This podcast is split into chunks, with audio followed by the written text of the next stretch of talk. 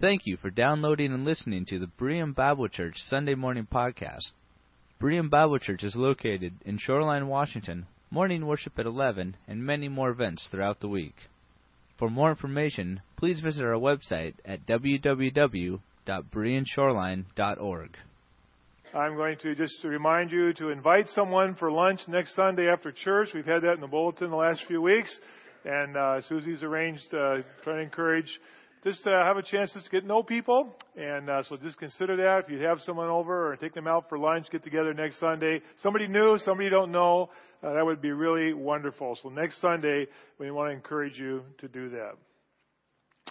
One of my favorite uh, passages, I know I remind you of this quite often, is from 2 Timothy chapter 3. Let me just read it to you where Paul says, All scripture is God breathed all Scripture is inspired by God. Of course, this is a, a verse that uh, we get our view of inspiration of Scripture from.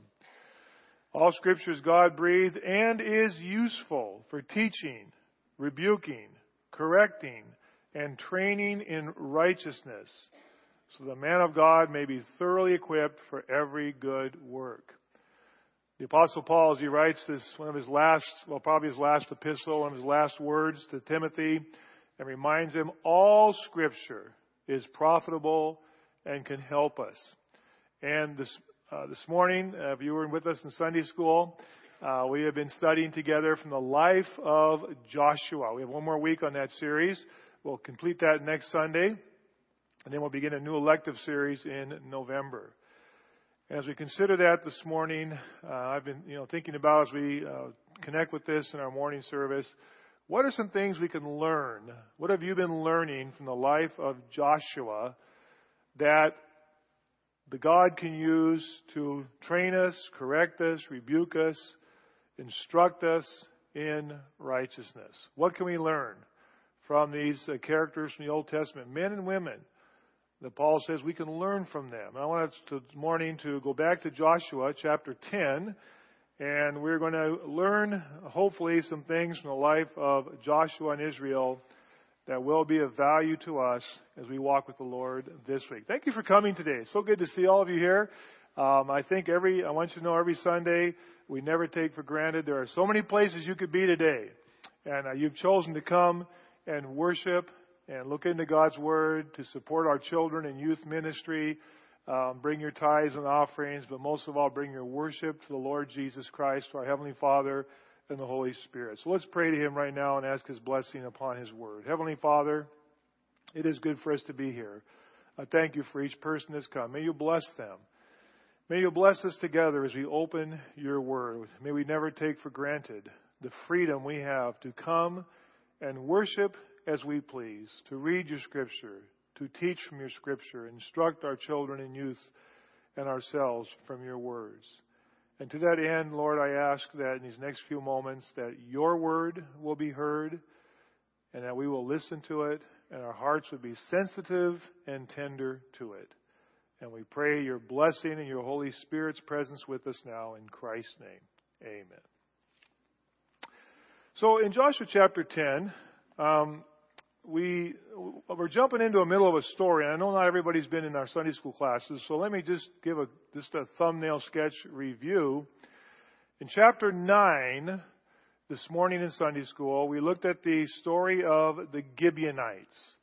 And what happened with the Gibeonites is that they had seen and heard, mainly heard, what God had been doing in bringing His people into the promised land. They have destroyed Jericho. They have destroyed Ai. They are coming to possess this land. And one, of course, one of the questions that comes up as you study Joshua is why did God do this? Why, why were these people destroyed?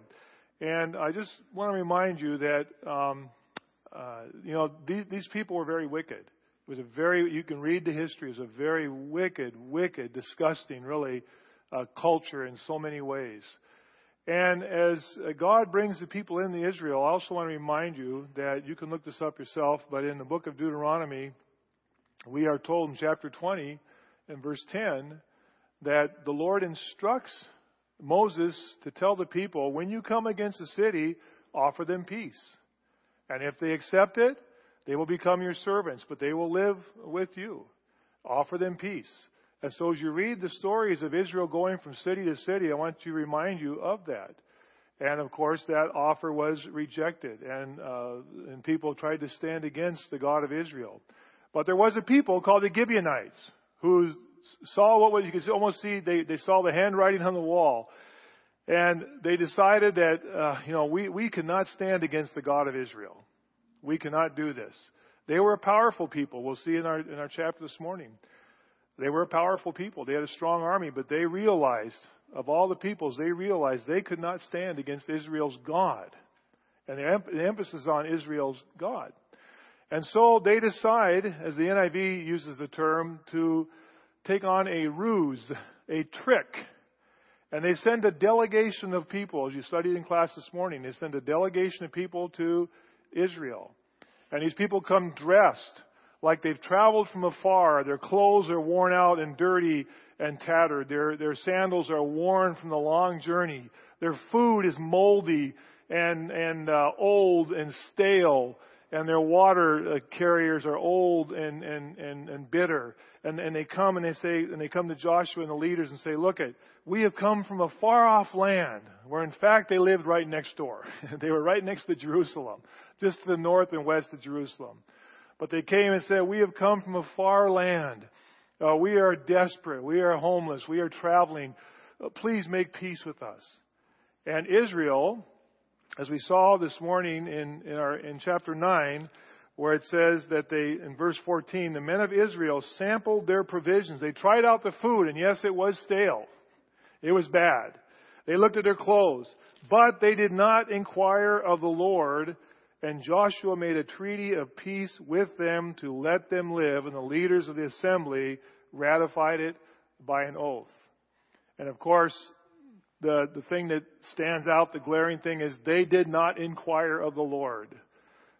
And it's their responsibility, and Joshua's responsibility as the leader.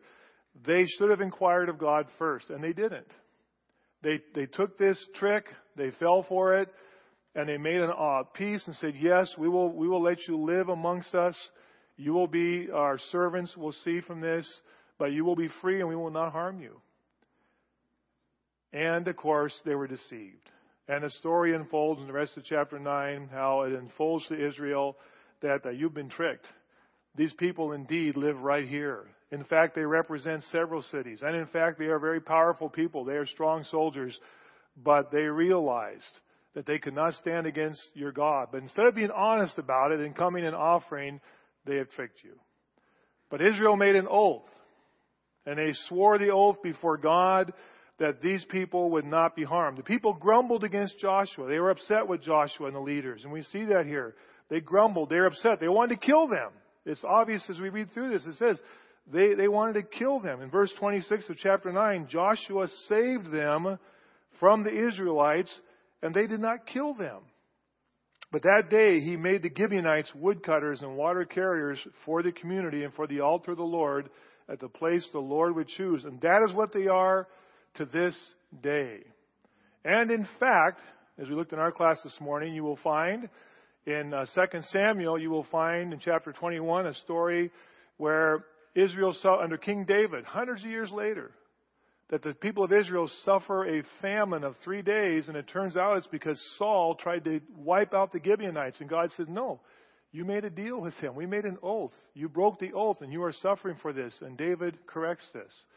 Later on the book of Nehemiah, you will find that when the various people, clear at the end of the Old Testament history, way at the end when they come back from captivity to rebuild the city, you will find that as they rebuild the wall, the Gibeonites are involved with that and part of that rebuilding. They remained a part of Israel's community throughout the Old Testament. So that's the background. So we come to chapter 10. Chapter 10. Now, we got to read through this here, okay? Uh, Joshua chapter 10. Now Adonai Zedek, king of Jerusalem, king of Jerusalem, right in the heart of Judea. He heard that Joshua had taken Ai and totally destroyed it doing to Ai and his king as he had done to Jericho and its king. And he also heard that the people of Gibeon, their neighbors, had made a treaty of peace with Israel and were living near them. He and his people were very much alarmed at this because Gibeon, now notice this. See, Gibeon was no small city. Gibeon was an important city, like one of the royal cities. It was larger than Ai, and all of its men were good fighters. So Gibeon is a significant place. And they, and they are, they are a strong, well-known army. But they made peace with Israel, even though it was a trick. They were at peace with Israel, and they had a contract, they had an agreement, they had a treaty. But the king of Jerusalem is upset about this. Because if other nations follow suit, that means that they will have to just cave in to this new people that have come into the land. And so because of this, he gathers a coalition. And you'll notice in verse 3, he appeals to the various kings. And in verse 5, uh, it, well, at the end of verse 4, it says, Because it is, he has made peace with, with Joshua and the Israelites, come, let us help and let us help us attack Gibeon. So they're going after Gibeon to make a lesson of Gibeon. They're going to fight Gibeon. They're going to destroy Gibeon and send the message to the rest of Palestine, the rest of Canaan. If you make a treaty with Israel, this is what will happen to you. And so we see five kings, five kings and their armies of the Amorites, verse 5.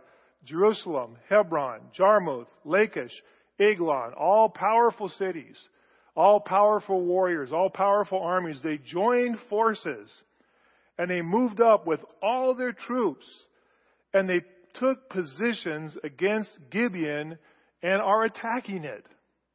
They have come with their armies and they have come to attack Gibeon and, and, make a lesson of Gibeon about making a treaty with Israel. Don't you dare anybody else think about doing this and they attack the Gibeonites. Five against the cities of Gibeon, five nations against the Gibeonites. And the Gibeonites sent word to Joshua in the camp of Gilgal Do not abandon your servants. Come up to us quickly and save us. Help us, because all the Amorite kings from the hill country have joined forces against us. Now, I want us to stop for a moment here. This is a critical point in the story of Joshua so far. Here we have a, a, people who had been unhappy with their leaders. It says in chapter 9 they grumbled against the leaders. They were upset with them for falling for this ruse and making a treaty with the Gibeonites. The Gibeonites tricked them. They lied to them. They went to great extent to lie to them and to trick them into making a treaty that they would save them. So here we have the situation where the armies have come against Gibeon. They send word to Joshua, come and help us. You made a treaty. Come and help us and save us. We are part of your community. And you know, this is the point at which, from a human perspective, what were Joshua's options? Would it have been that far fetched? Would it be that unreasonable to assume which I'm a, I would imagine some of the Israelites were assuming, you know what? This is what they deserve. This is what they should get. They, they deserve this. They tricked us. We signed an oath. Now they're being attacked. Let them deal with it. Let them deal with it. I wonder if that went through their mind. Joshua had an issue to face on behalf of his people as the leader and ruler of Jerusalem, the one who they were looking to for leadership. The Gibeonites have put themselves in this position. Let them fend for themselves. But I want you to notice verse 7 what Joshua does. Without hesitation, Joshua marched up from Gilgal with his entire army, including all the best fighting men. Joshua goes to their defense. They have an oath. They've made a treaty. They are part of the community of Israel. And they must be saved. And Joshua goes up with his army to take on the five kings and all the people of the Amorites. This will be the first open field battle Israel's been involved in. As Jericho was a walled city, Ai was a walled city, and they drew them out the second time in the battle. This will be the first open field battle uh, against a powerful, powerful army. And in verse 8, the Lord said to Joshua, Do not be afraid of them. You know, when I read that, we see that so often in the Bible. Uh, we think of the Apostle Paul, as we talked about earlier this summer in our study from the second missionary journey, when God comes to Paul at Corinth and says, Don't be afraid. You know, I kind of make the assumption if God comes and says, don't be afraid, that there is some fear. That Joshua is at a, is a, is a critical point here. They are going to fight this immense army. And God says to him, Joshua, don't be afraid. Don't be afraid to do this. Go up and fight. Do not be afraid. The reason is, I have given them into your hand. Not one of them, not one of them will be able to withstand you. Boy, what an assurance that God Himself comes to Joshua and says, Joshua, don't be afraid. I've taken care of this. I will make sure you win. You know, would it be would it be tempting at that point for Joshua to relax, to kind of back off and say, "Okay, guys, you know, we'll we'll go up there when it works out. God's going to take care of this. You know, God assured me we're going to win. Don't be afraid." But you notice what they do. Even though God has said, "I'm going to do this," Joshua takes his army and verse 9, he marches them all night long. They head out right then and they march all night. And they travel through the darkness of the night. They travel for this battle, for this battle on the open field against these armies, these ferocious, ferocious armies that they are going to have to face. And they march out all night long. And he brings them to the battle. The battle that God said, I'm going to win. I'm going to take care of this. You don't have to worry. But Joshua still takes his army out to do the fighting. And after an all night march, they arrive. And you'll notice how the battle takes place. In verse 10, the Lord threw them into confusion, that is the Amorites, before Israel, who defeated them in a great victory at Gibeon. Israel pursued them along the road going up Beth Horon and cut them down all the way to Azekah and Makkedah. As they fled before Israel on the road down from Beth Horon to Azekah, the Lord hurled large hailstones down on them from the sky, and more of them died from the hailstones than were killed by the swords of the Israelites. On that day, the Lord gave the Amorites to over to Israel. And the people of Gibeon were saved. They were delivered by the army of Israel, but they were delivered by God. God was at work. Joshua honored his oath. He put his people in danger. He marched them all night long for this battle, and they faced the enemy, and God won the battle. So, as we considered Gibeon this morning in Sunday school, this is how the story of the Gibeonites unfolds with Joshua and the Israelites. We talked in our classes, we shared some of the takeaways from the lesson of Gibeon. God's grace. God's grace to Gibeon, God's grace to Israel, even though they didn't consult him. We talked about the principle that do we consult God when we have a big decision to make, or is that sort of our last resort to go to God in prayer and ask Him to give us guidance, what He should do? Are we careless about deception? Do we get complacent? And are we deceived easily? You know, Satan's greatest trick, go back to the Garden of Eden. The Garden of Eden, God, Satan did not say to Eve, uh, if you eat of that, you will surely die. No, he deceived and said, Has God really said this? Did he really mean this? That you couldn't touch that? And we see throughout Scripture, and we see in our own lives, that God, that Satan uses deception. How do we respond to that? There are many takeaways from this lesson. You know, this past week we had our missionary conference. The globe is still spinning up there. We keep it up there for a little bit. I, I'm really uh, praying, I hope you're praying too, that by the 1st of November, we've wrapped up our pledge drive. So our mission committee knows what they have to work with this year as we make commitment. Wasn't it a great conference? Come on, somebody say amen. What a great group of missionaries. Great group. We had this, it was a wonderful group of missionaries. It was challenging, it was exciting, and I appreciate all of your involvement in all the various ways.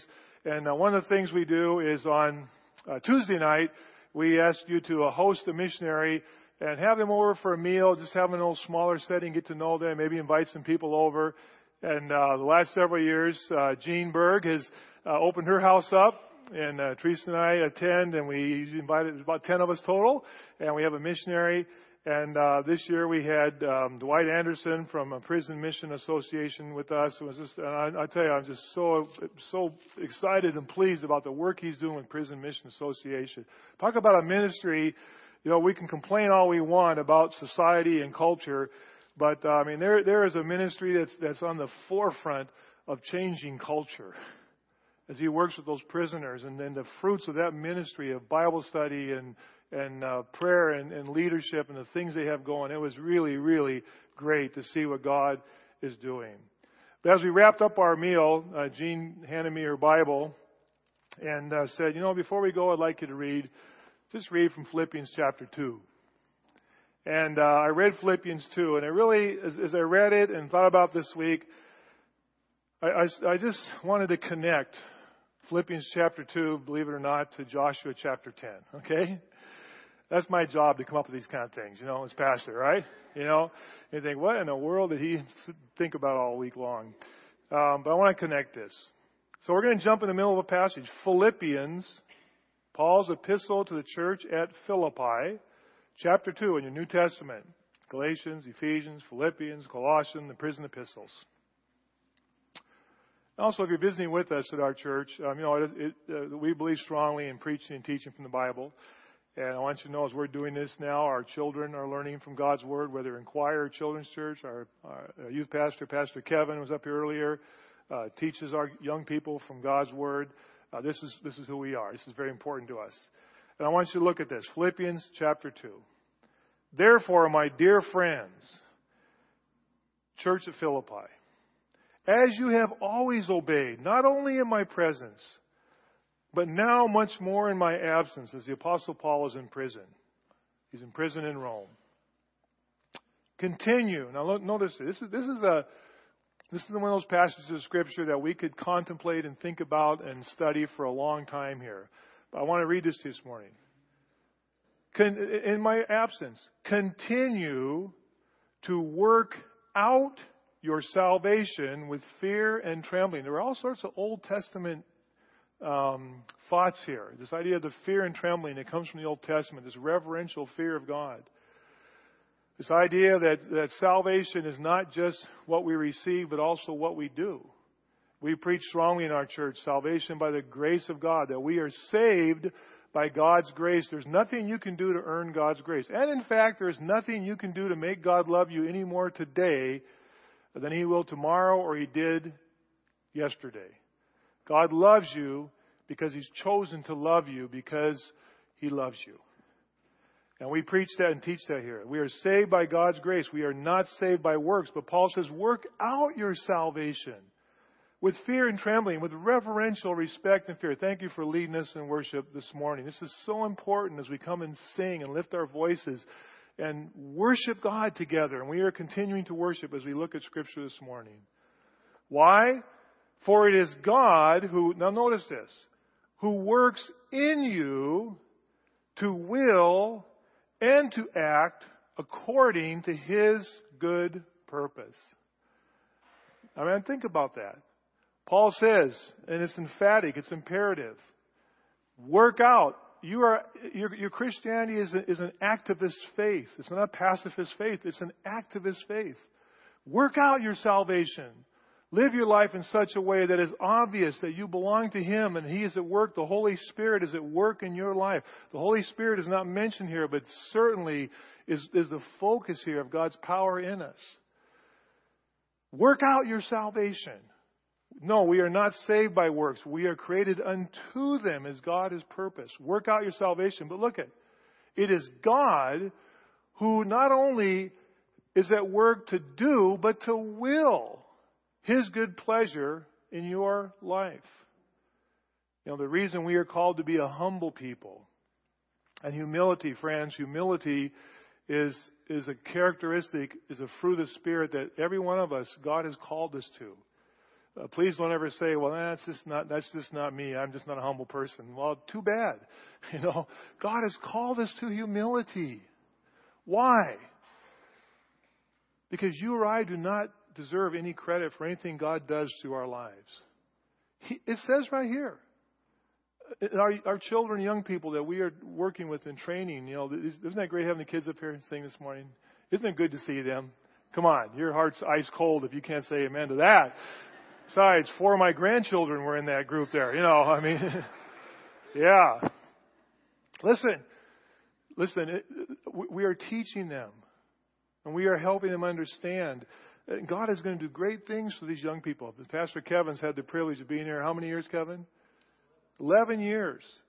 So he's had the privilege of seeing not only people come in the junior high youth group, but having a chance to perform their weddings, to share in their weddings. Uh, to, to, see, to see that.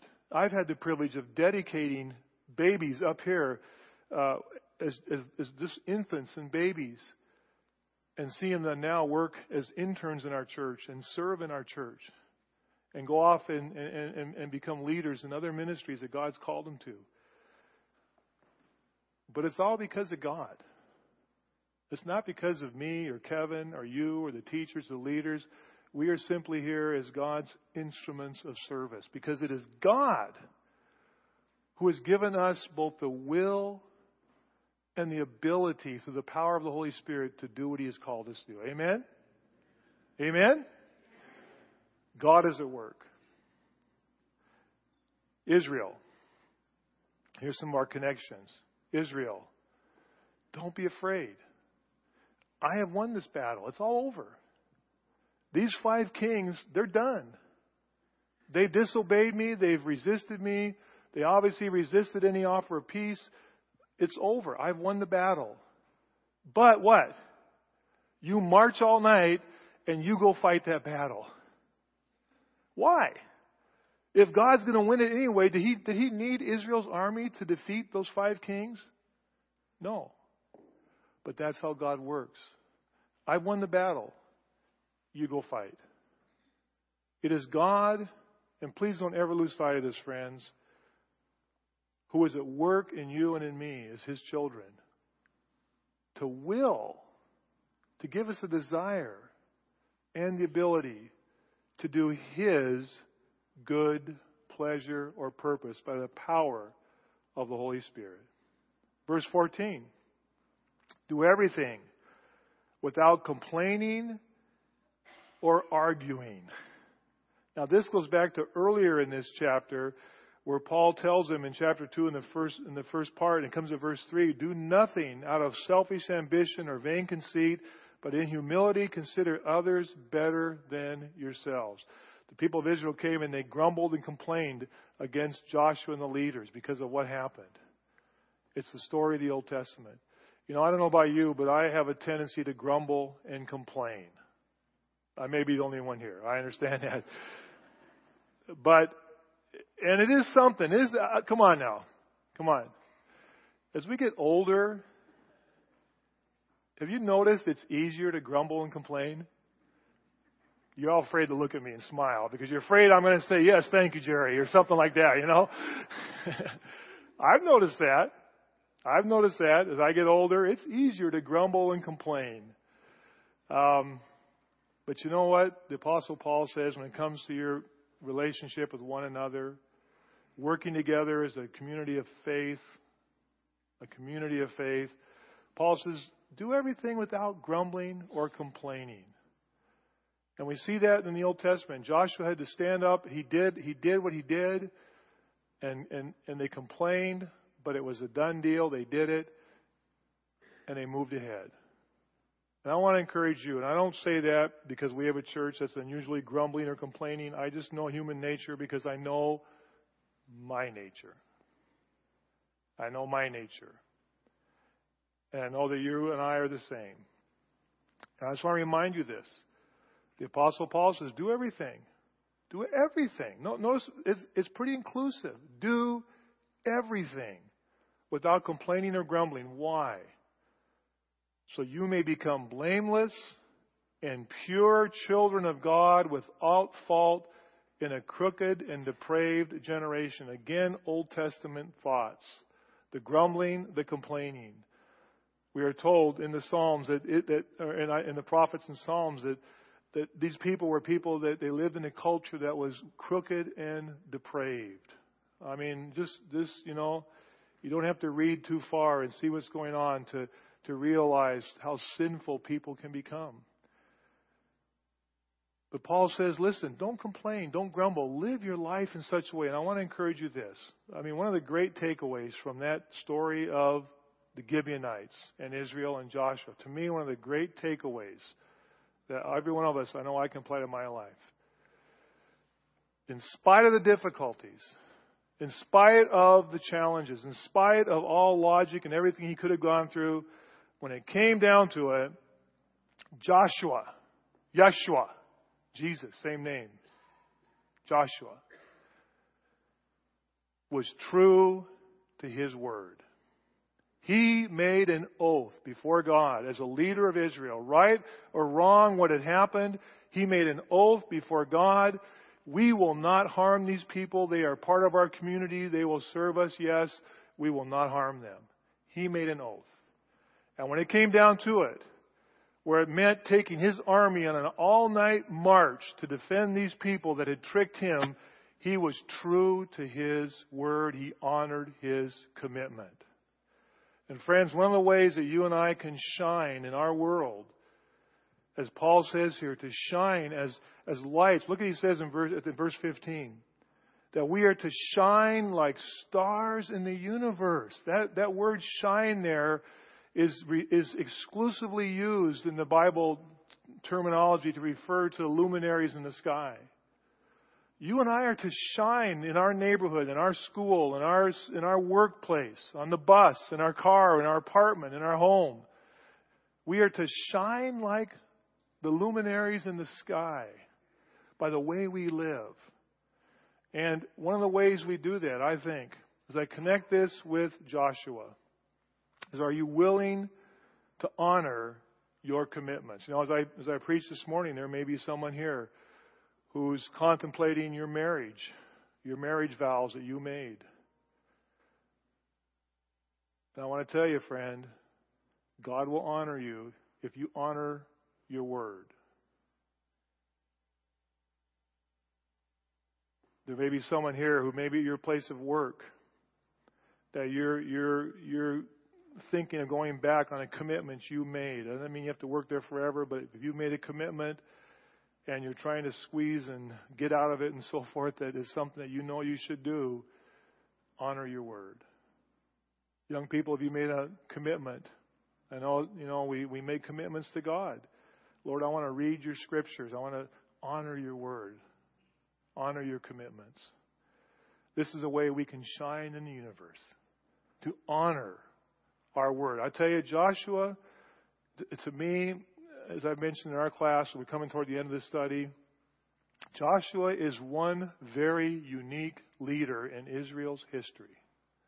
Because at the end of the stories, you'll see next week, not to take any thunder from the teachers that are teaching, but you come to the end of the story, and it says this simply about Joshua Israel served the Lord all the days of Joshua and the elders that outlived him. Now listen, how many people in Israel's history can that be said of? David? Samuel? Elijah? Joshua is a unique, godly, humble leader. And he stood up and honored his oath and honored his word. We are called to shine as luminaries in our universe. What will you do this week, friends? There's nothing wrong with this. There's nothing wrong with talking about how we live and our works, how we act, how we respond, how we treat people. We are called to be kind and gentle.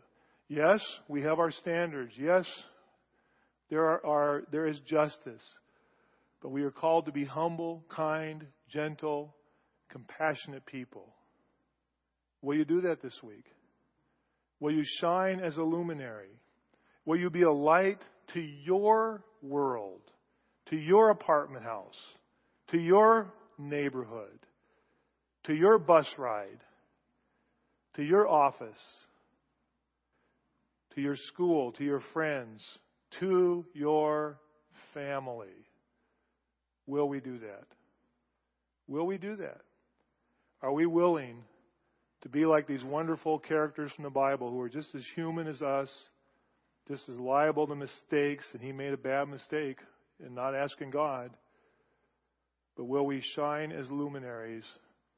And we'll close with this, as Paul says this As you hold out the word of life, in order that I may boast on the day of Christ, I did not run or labor for nothing.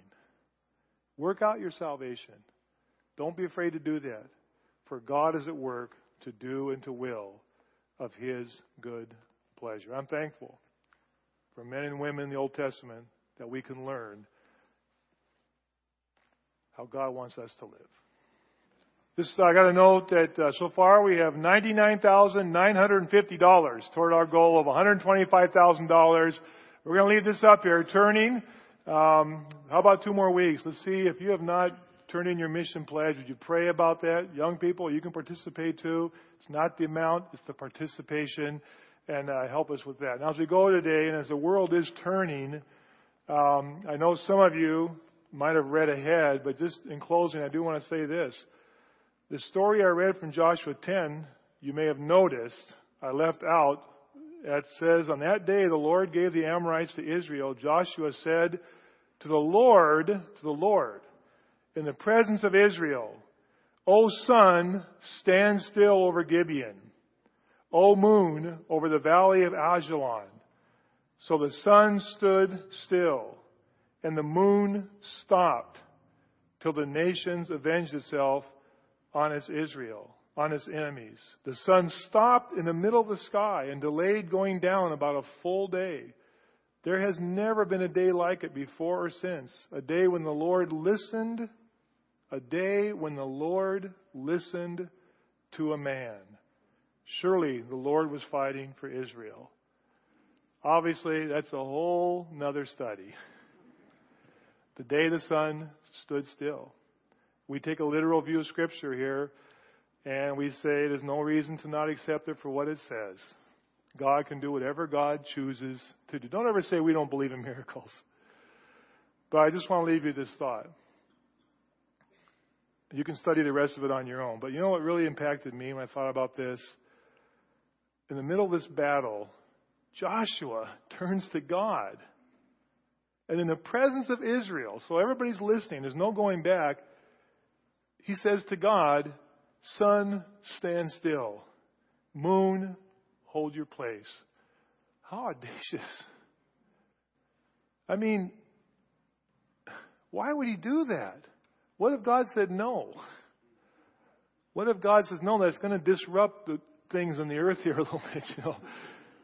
But he boldly turns to God and says, Lord, sun and moon stand still. How could he do that?